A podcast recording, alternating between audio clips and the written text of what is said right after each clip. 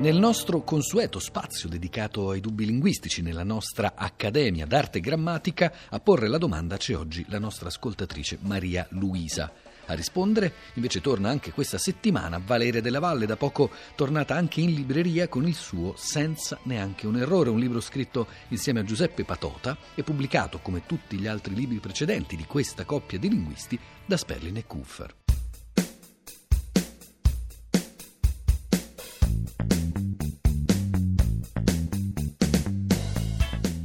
Sono Maria Luisa da Firenze. Quando non ho la mente impegnata mi diverto a giocare con le parole. Riflettevo sull'aggettivo pauroso e mi sono resa conto che ha un significato attivo nel senso che fa paura e uno passivo nel senso che subisce la paura. Così mi sono messa a cercare altre parole di questo tipo e con l'aiuto del mio nipotino abbiamo trovato odorare, affittare, ospite, goloso. Ne sapete altre? Ha un nome questa categoria di parole? Grazie.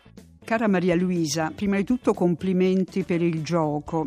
La categoria delle parole con le quali passi il tempo con il tuo nipotino ha un nome un po' difficile. Si chiama enantiosemia.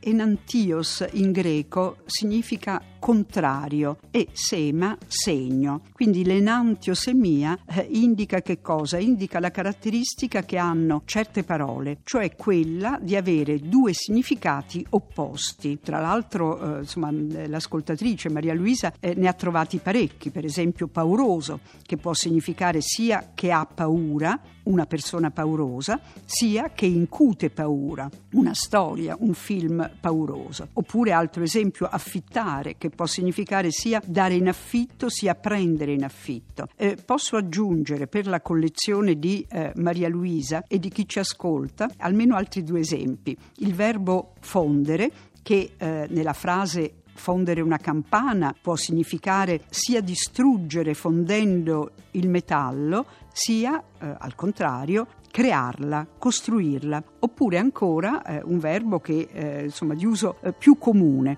il verbo spolverare, che significa sia togliere la polvere, spolverare un mobile, sia mettere la polvere, spolverare un dolce di zucchero o con un velo di zucchero.